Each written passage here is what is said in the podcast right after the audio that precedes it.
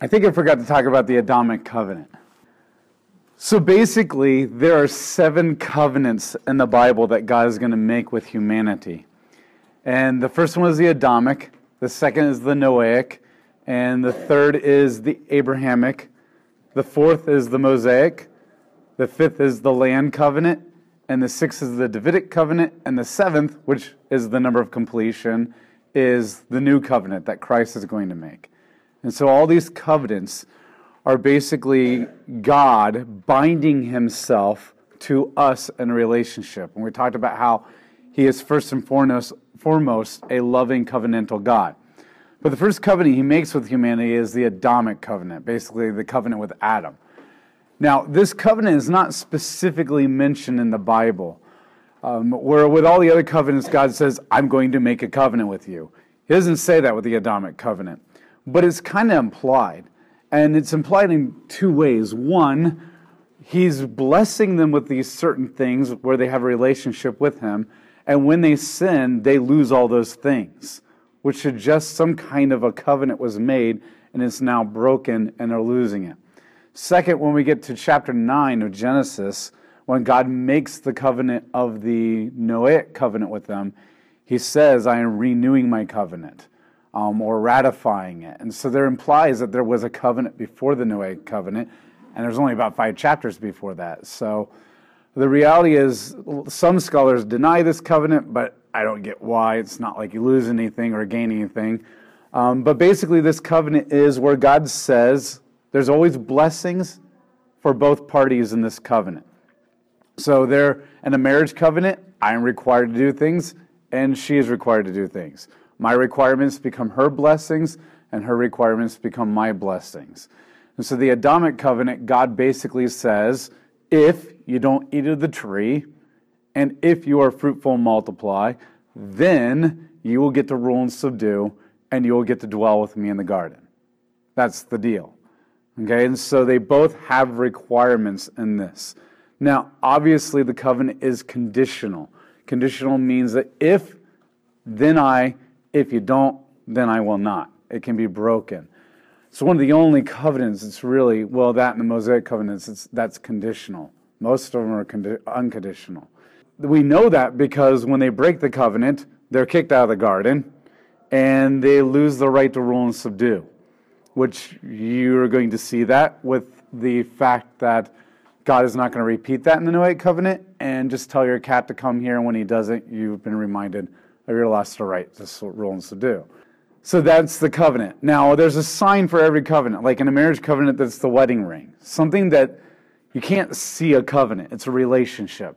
So there's something physical and tangible that becomes a symbol to remind you of that intangible relational covenant that you have. And for them, it's a tree of life. And so, just like if you were married and you're no longer married, you would remove your wedding ring. When their covenant is broken, they lose the sign of the covenant and they're cut off from the tree. And so, there's no more that reminder of life, the tree of life that they have with God.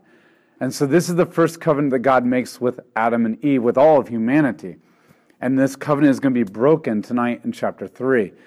And what's really important for you to understand is that this covenant does exist because, as we talked about last week, everything is about getting back to the garden, everything is about restoring the Adamic covenant.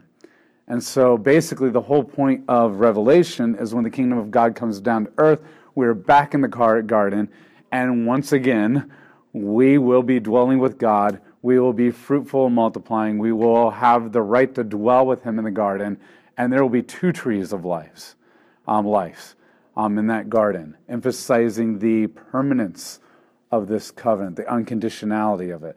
And so that is what we're moving towards, or well, that's what God's moving towards and bringing us towards.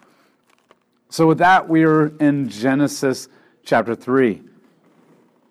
And here's where everything is lost. Now, this is where sin is going to come into the picture. And this is going to be radically different because remember, in all the pagan accounts, Sin is the result of, well, they wouldn't call it sin, but suffering, pain, destruction, everything that is wrong with the world, evil, chaos, is a result of the gods. Um, and not really that they brought it into the world, it's just that it's always existed and the gods came out of it and they've never really been able to deal with it. They can suppress it at times, but they've never been able to remove it. And so the gods are unable to deal with this, where with Yahweh, everything is good when He creates. He has, we talked about this in the creation account, there really is no evil and chaos, there's just disorder. And then He brings order to things. So there is no evil or chaos that He has to battle and destroy to begin with. There's just the disorder that does not allow for life and then he orders everything. Therefore, chapter 3 becomes the explanation of why is there so much suffering and evil in the world. Well, it's not the inability of God to battle in evil and chaos. It's not the fact that he wasn't able to suppress. It's not the fact that it's coexisted. It's, it's us. It's us. And one of the things that's very important to understand is how highly relational this sin is. Um, this is a direct violation against God and their relationship with Him. The, the command is find your source of life and wisdom in me. And they choose to go somewhere else, which means they have become adulterers. They have gone somewhere else for their source of life. They've gone somewhere else for their source of wisdom.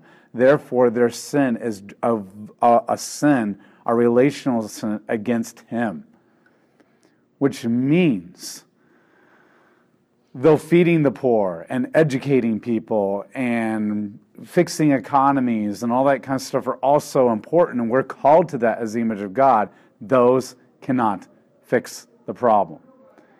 If the problem is a sin, a violation of our relationship with God, then the only thing that can fix that problem is a restoration back to that God. And those are all things that we should be pursuing because that's the way we demonstrate our love and that's how we redeem and expand the garden. But ultimately, those are to bring people to Christ. And so the thing that you must understand is that the world will scream education, economic reforms, feeding the hungry, that kind of stuff. And they wonder why nothing changes.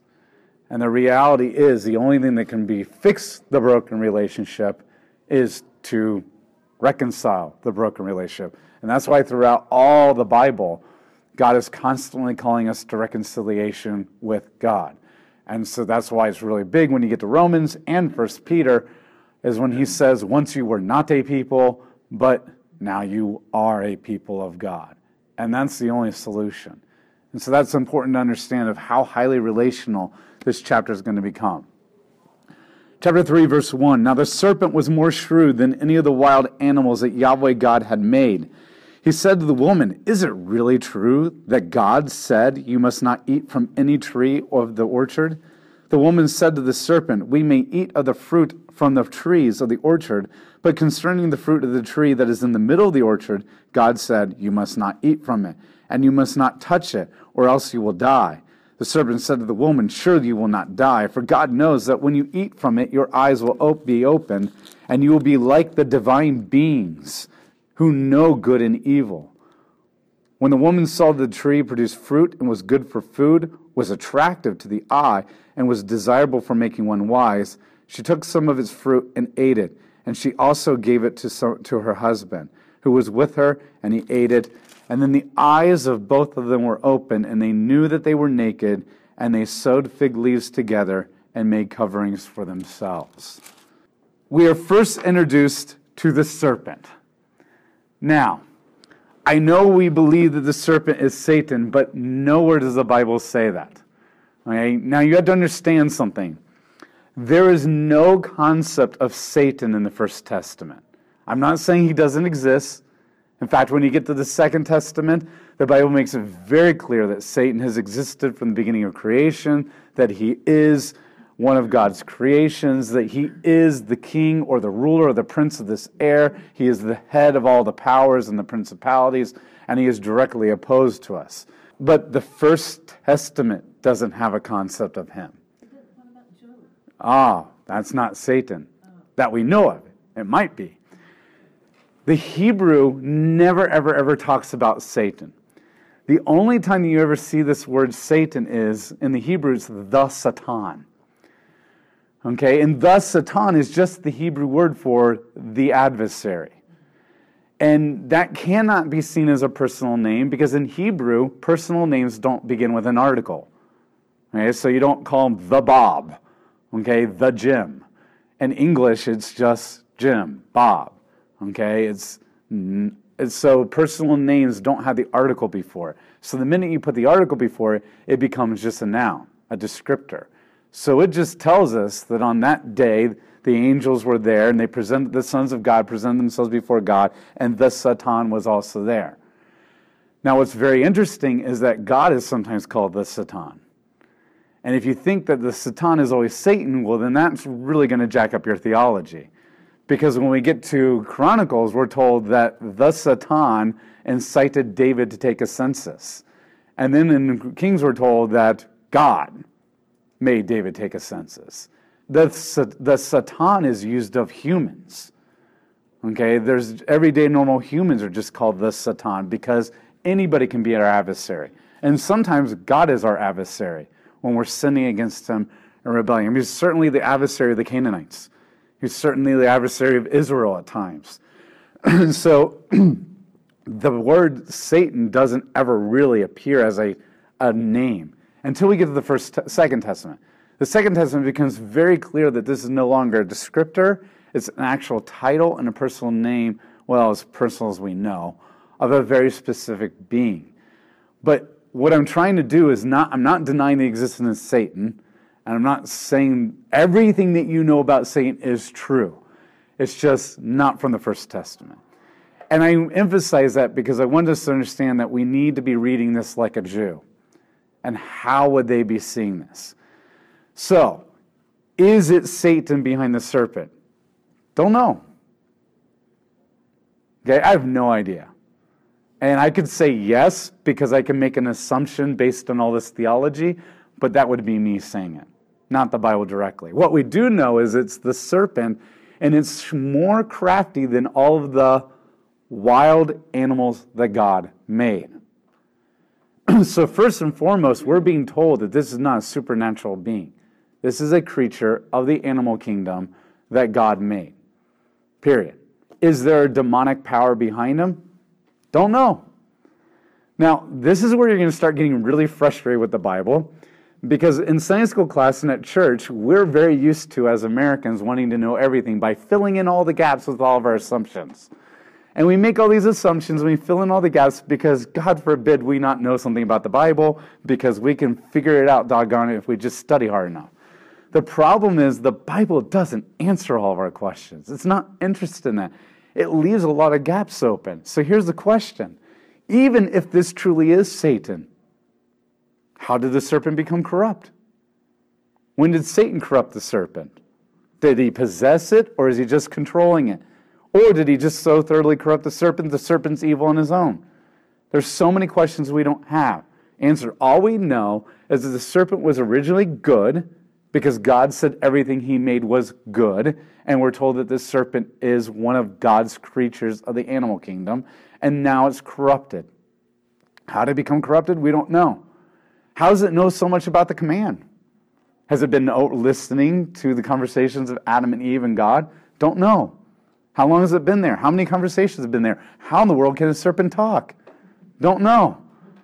Okay, now we know that that's not surprising because what's very interesting is the donkey talks to Balaam when you get the numbers.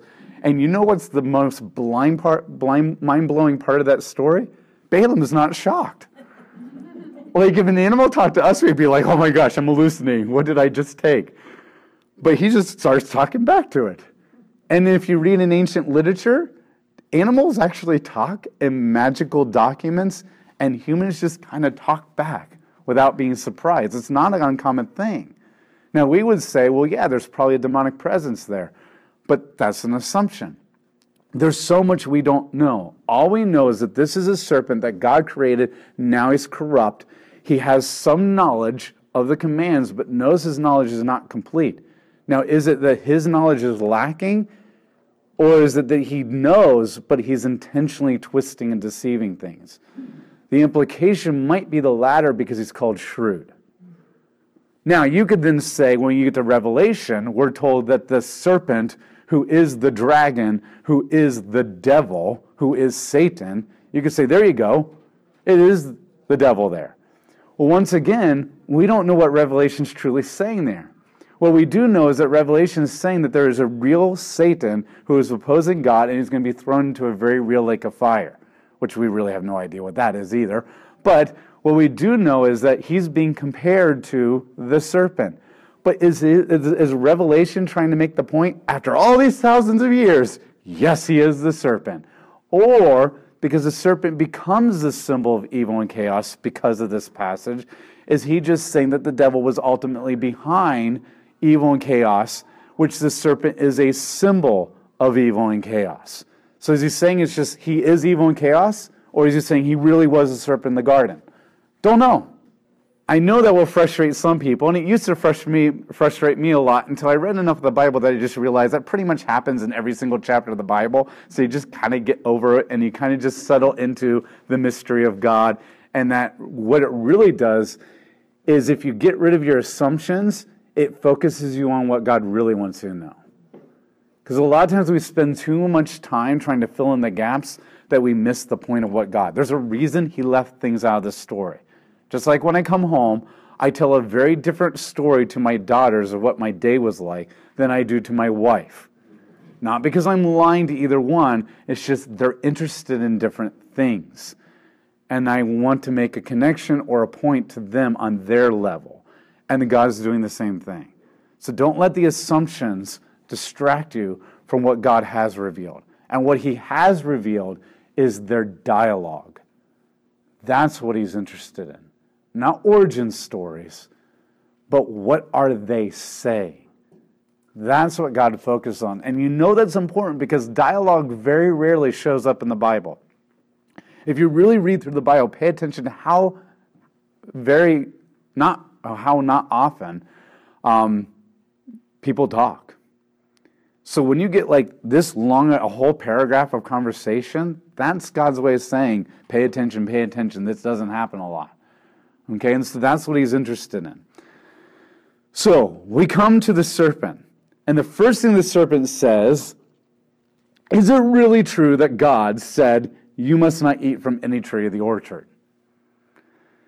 Now, the first thing we're told is he doesn't use the word Yahweh. Because for the serpent, Yahweh is not a relational God who loves you, it's God who's keeping something away from you. And that's the picture he's trying to present. And so he uses the word God, Elohim. Is it really true? Now, the first thing he does is he denies the goodness of God. He, he makes God more restrictive. Is it true that you're not allowed to eat of any tree? Is that what God said? God said, You may freely eat of all trees except for just that one. The serpent gets her to focus on what she doesn't have and he makes the what she doesn't have seem like it's a whole lot more than what it really is. That's exactly what the demonic world does to us today. Okay? The, the, the, one of the quickest ways to fall into a God is not trustworthy is to stop being thankful and gracious about all the things that you have. And so he gets her to focus on that restrictive character of God. She then replies and says, The woman said to the serpent, We may eat of the fruit of the trees of the orchard, but concerning the fruit of the tree that is in the middle of the orchard, God said, You must not eat of it, or you will touch it, or else you will die. Now, she really jacks up the command a lot here. Okay, there's major revision going on here. Now, you might think, oh, but these things are so little and small. But when they begin to add up, we have a completely different God in mind. So the first thing that she does, she left out the word all from when she says the blessings. So she doesn't say we can eat from all the trees. She focuses on the restriction as well. And so that's her big, first big mistake. The second is she leaves out the word freely.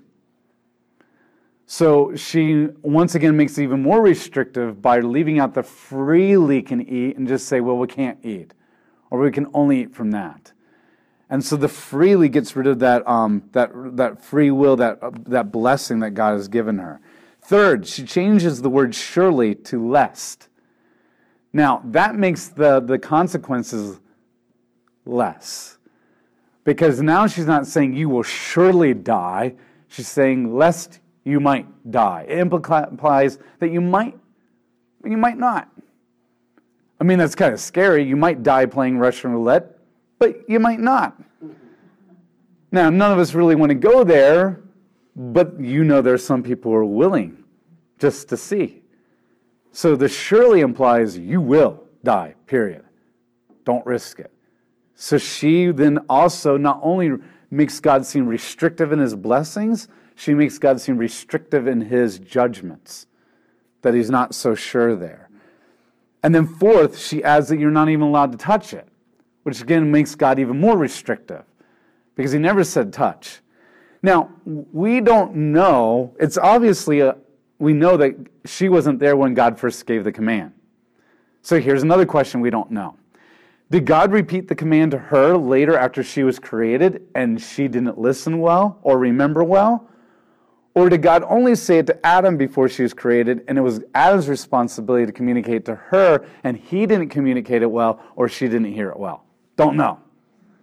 Either way, it's not being repeated well.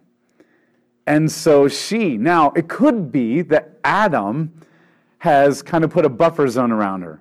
So, like when I have these my kids and I don't want them to be in the street, I might say, don't go past the sidewalk. Now, there's not anything technically dangerous about going into that grass between the sidewalk and the street, but the grass becomes a buffer zone because I know they're going to disobey me. I know they're going to push the envelope, or I might know, they know that they might just be oblivious and lose control and go slightly past the sidewalk. So now I have a buffer zone where it allows them to still be safe if they disobey me. That's fine. Maybe Adam said, you know what, just to be safe, let's not touch it. And there's nothing wrong with that. The problem becomes that she assigns that to God. That it's not like we're not allowed to eat of this, but we decided not to touch it just to be safe. She says, God said, don't touch it. And that's when you get in problems because that's what the Pharisees did. When God said, don't work, and they said, oh, and God also said, you're not allowed to tie two knots because two knots is work, but one knot's not. Well, no, no, God didn't say that. You did. Now, I understand that you're trying to protect people from violating the law of do not work, but that's not what God said. And then what begins to happen is your laws become equal to God's laws. And then you start blurring the line between you and God. And so it seems very innocent but it becomes very dangerous when you don't remember who said what. And that's what she's doing here. There's nothing wrong with extra rules as long as you acknowledge that these are my rules that I've put on us in order to protect us, but I'm not assigning these rules to God. Because you don't want to blur the line between you and God on that one. So that by the time you get done with this conversation, it's interesting how much they're talking about God, but the God that they're talking about is not the God of Yahweh. He's restrictive, he's not follow through on his judgments, he's not relational, and he's a fun killer. And that's the God that they're talking about. You have to realize that atheists in the world are like less than 1%. They don't even make it over 1% in the Western world let alone the entire world. Which shows you that to get people to deny the existence of God after thousands of years of humans have been around is an incredibly difficult task, even for a very powerful demonic realm. But what you will find is that most people don't trust the character of God. God is not capable. God is not good. God is not love. God is not there for me. God is corrupt. In the Eastern world, a lot of spirits that people talk to acknowledge the existence of an all powerful God that is more powerful than them, but they tell you that that God is evil and mean. And in Venezuela, they tell you that God eats your children. And that, yes, they as spirits might be weaker and inferior to that God, but they love you and they'll take care of you. And well, if we can team up together, we can protect ourselves from that God. Most of the time, the devil and the world does not get you to deny the existence of God, they get you to deny the trustworthiness, the love, the character of God. And so notice the first thing he does, he denies the consequences. You're not going to die. He questions the command first. He gets her to not understand what God has clearly communicated. And when you don't remember or know or understand the words of God, then you're pretty much lost after that. Everything's just downhill. The second thing he comes back on is you will not die. He just outright denies the consequences. Now, in some ways, one could say he was right because they did not like they ate of the apple and had a heart attack and died. But if you understand death as separation, then yes, they did immediately die. And then because they were separated from God, eventually their body deteriorated and died as well. Okay, you can stop taking care of your car and it won't die immediately, but eventually it will die and it will die a horrible death. And so the reality is they did die and they're on their way to death. The third thing he does is he questions the character of God. So then he turns around and he says, God is keeping something from you. He questions the character of God. He's not trustworthy. You can't trust him. He knows that if you do this, you'll become like him, and he doesn't want that. Now, here's the irony of all. What is the serpent? He, the fourth one he does is he then offers them their own divinity. Eat of the fruit, and your eyes will be opened up, and you'll realize you're like the gods. Now, a lot of translations might say God singular, but it's actually Elohim plural. The implication is you're going to be like all those other spiritual beings, the angels, God. You're going you're going to be powerful and mighty like them. So she must have some concept of the angels in some way out there. So she, now, she offers him basically to her to take control of her own life. And she may not really truly believe that she is a god but she will begin to operate as a God when she decides that what I want is all that matters control. And those are the four things that he does denies the con- questions the command, denies the consequences, questions the character of God, and then offers you to be in complete control of your own life if you just do your own thing, follow your heart, have it your way, and your eye universe.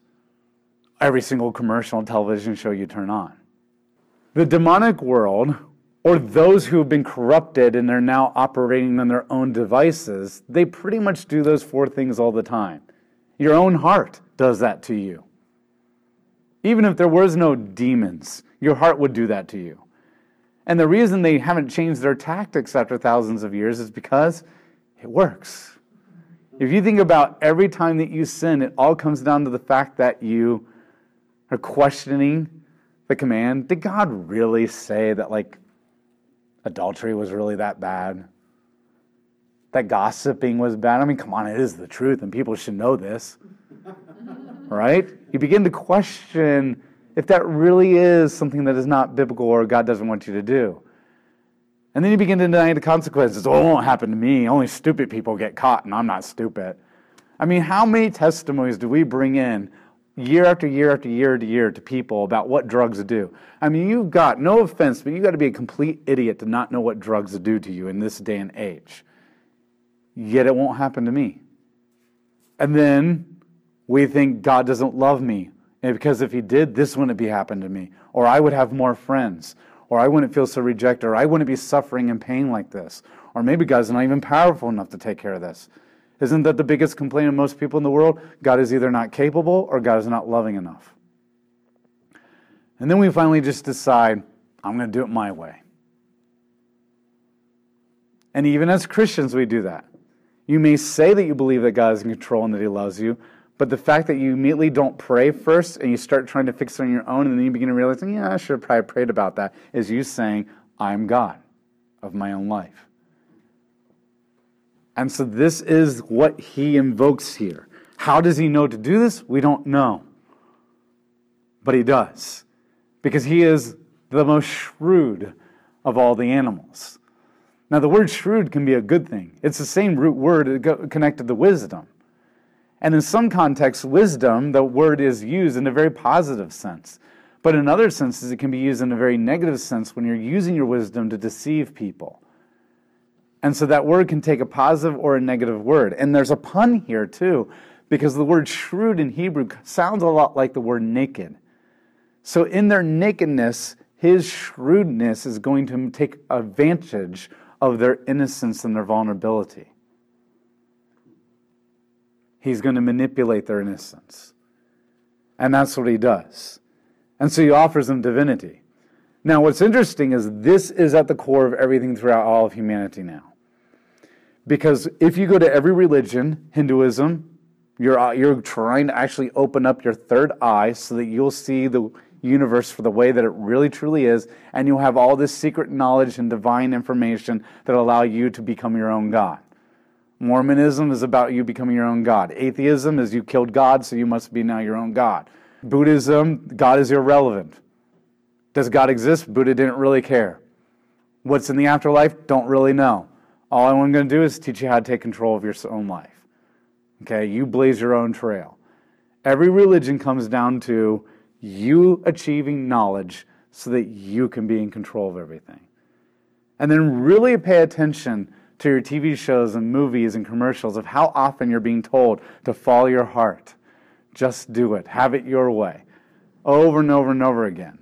The newest Disney cartoon, I think it is, Ballerina or a Leap. Like, that's the theme. Follow your heart, follow your heart. They just keep saying it over and over again. Pay attention to how often Disney says that in all their movies.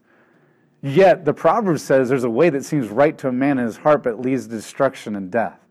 James says the desire of man leads to sin, and sin leads to death. The God, Bible doesn't have a lot of good things to say about your heart. In fact, it's called a heart of stone that will always do evil. And unless the Holy Spirit circumcises your heart, you'll never be able to do anything good or desire anything good. So, this is at the core of our problem.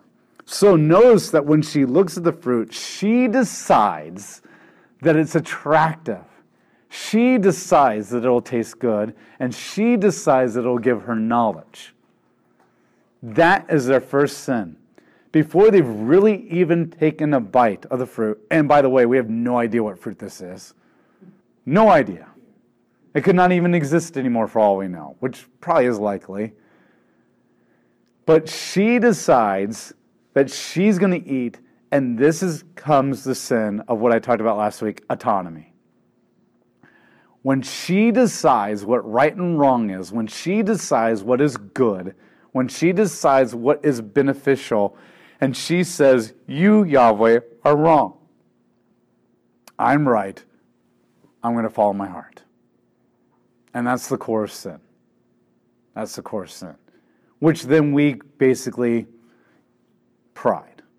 Because autonomy is a little more complicated. We have to actually explain that word to people. But pride. Pride. But I think autonomy is so much better because pride just kind of paints pictures of arrogance, maybe a little bit better. I mean, even we use the word pride in a positive sense, like I'm proud of my children or I'm proud of what you did. Okay? But autonomy, self law, self governing, self right and wrong is far more, gets at the core of what our sin is, of what our problem is. And so she eats of it. Now, I know we're used to this story. I mean, this is probably one of the most famous stories in the entire Bible, but and then so unfortunately, we've lost the, the devastating cosmic earthquake significance of this event because this is just our world every single day. And we've heard this story so much.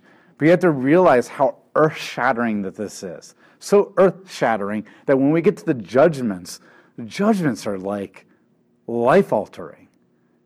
And I mean, it's our life every single day.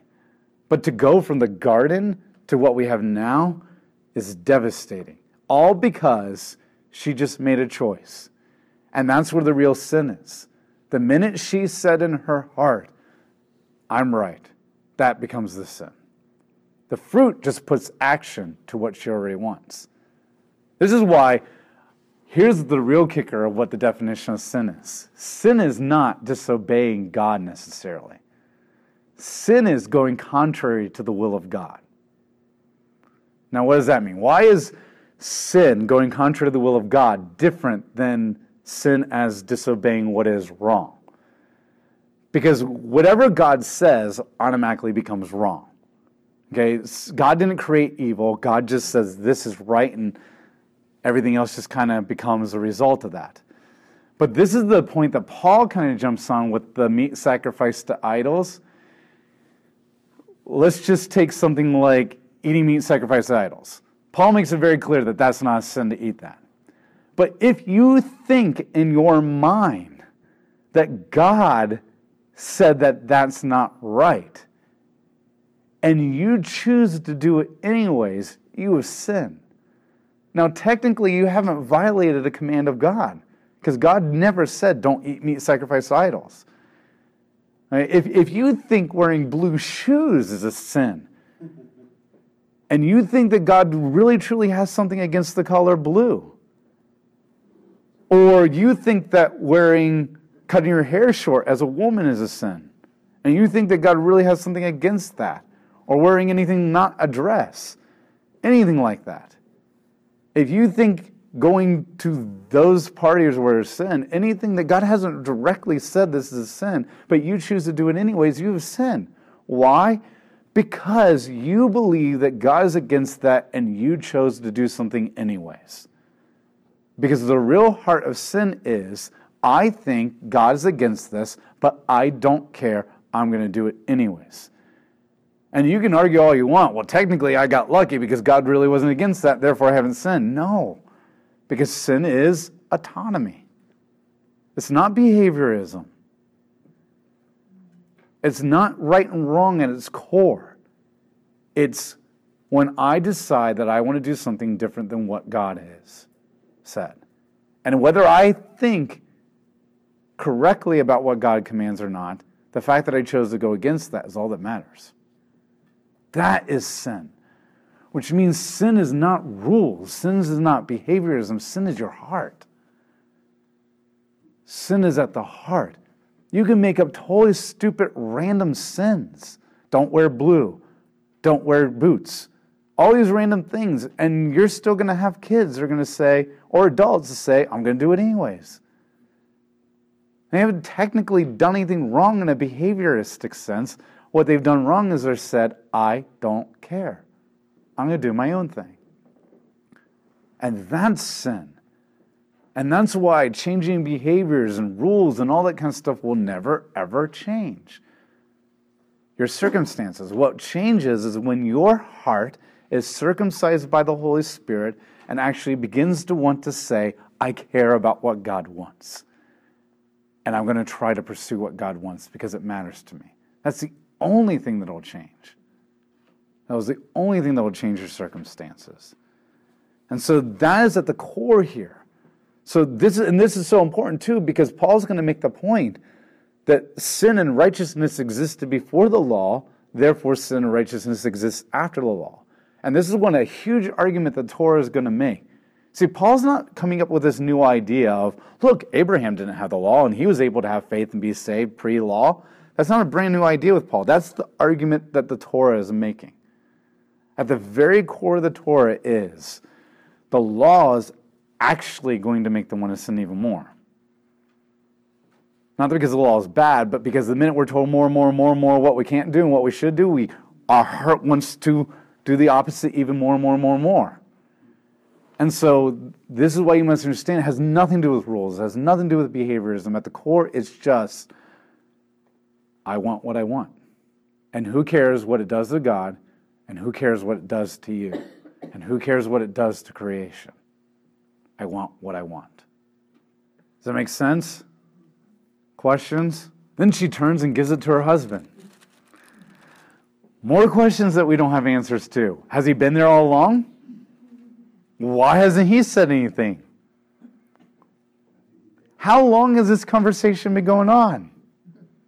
I mean, if it's just this one paragraph, man, she was easily convinced.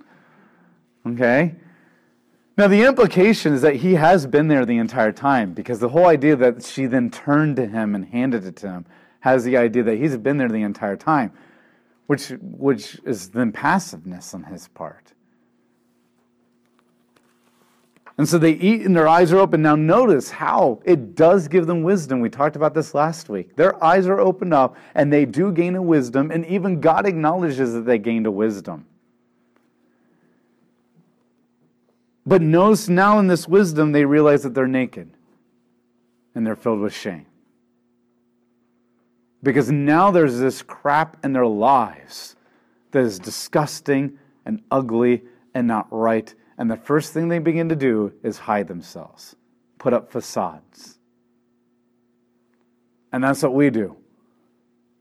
There might be one person in your life that you'll ever completely share yourself 100% with.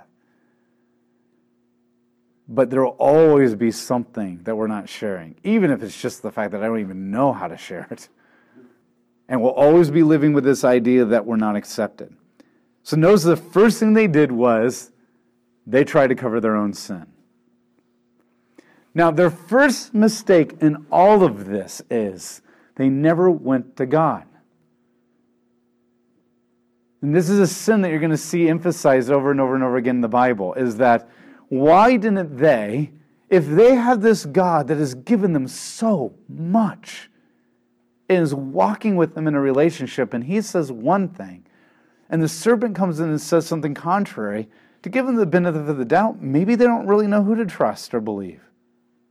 We don't know what their understanding is. But why do they never go to God and bring the serpent and God together and say, what's going on here? And that was their first mistake, was to never bring him in the conversation, never ask for clarification, never seek him out. The one that I probably guarantee that no matter how long the serpent has been there, I guarantee you that God has been a better companion than the serpent has for however long it's been. And yet that doesn't matter. Just like to us. No matter what God's track record is in our life, we still keep going to those pathetic things, even if it's ourselves. So once they sin, the first thing they do is they try to cover it on their own. They don't go to God because remember, now they're convinced that God is keeping things from them and God is not trustworthy. So they don't go to Him. They run and they hide. And notice that it's God that pursues them. They don't pursue God, God chases them down because He's the one that values the relationship. And so they hide. They try to cover their own sins. And it's not a very good covering either.